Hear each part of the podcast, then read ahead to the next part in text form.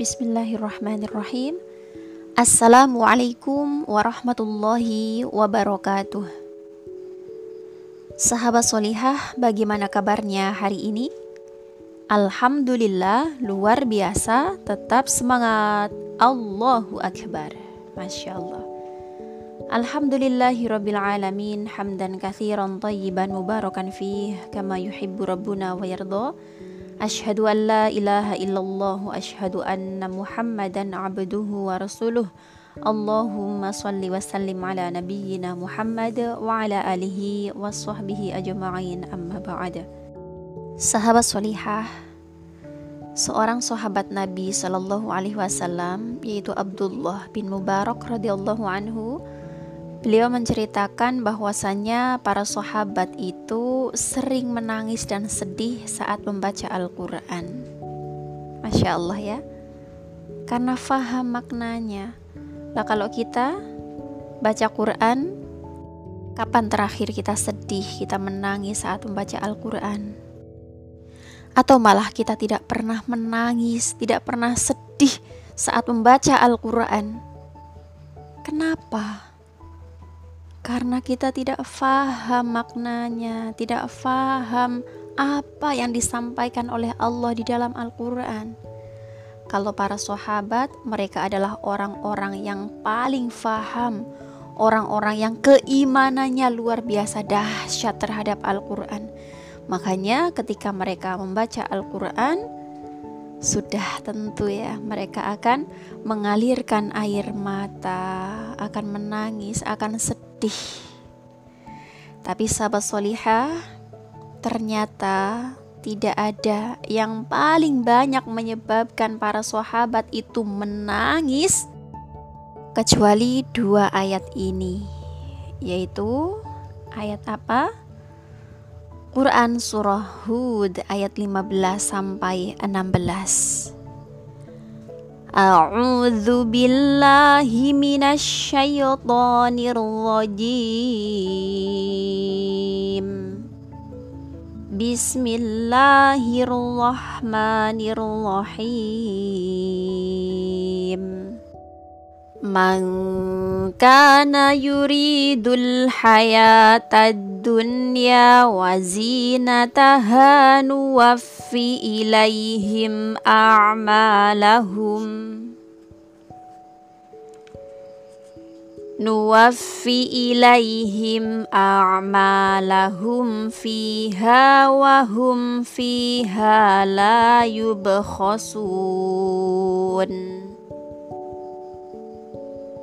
أولئك الذين ليس لهم في الآخرة إلا النار وحبط ما صنعوا فيها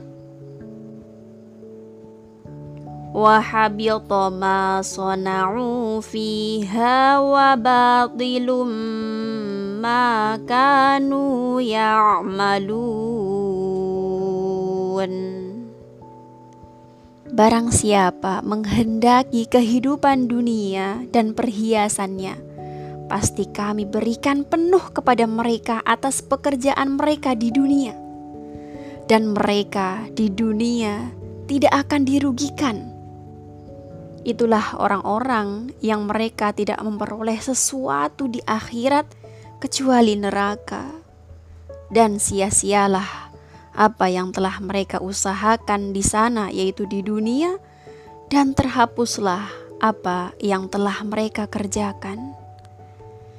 Subhanallah, sahabat solihah sekalian.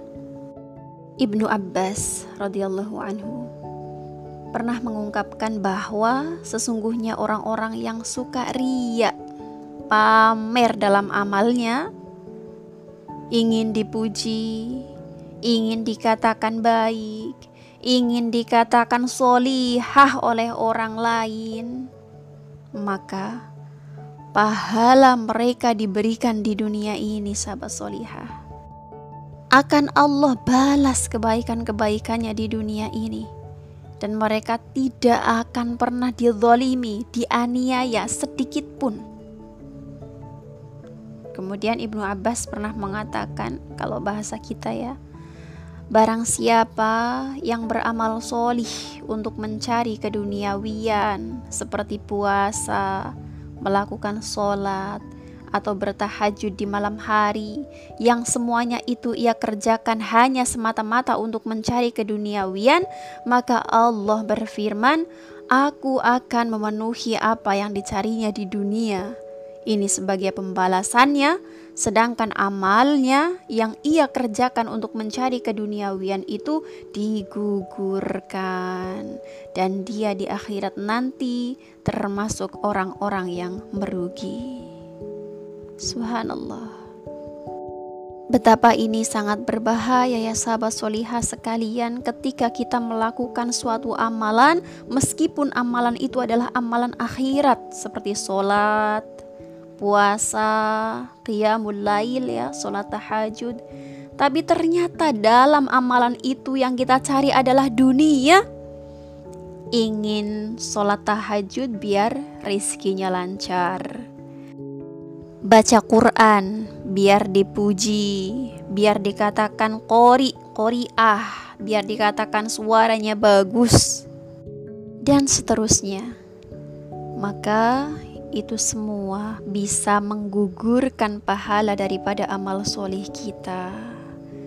Maka benar saja ketika para sahabat itu mereka khawatir, mereka takut sekali.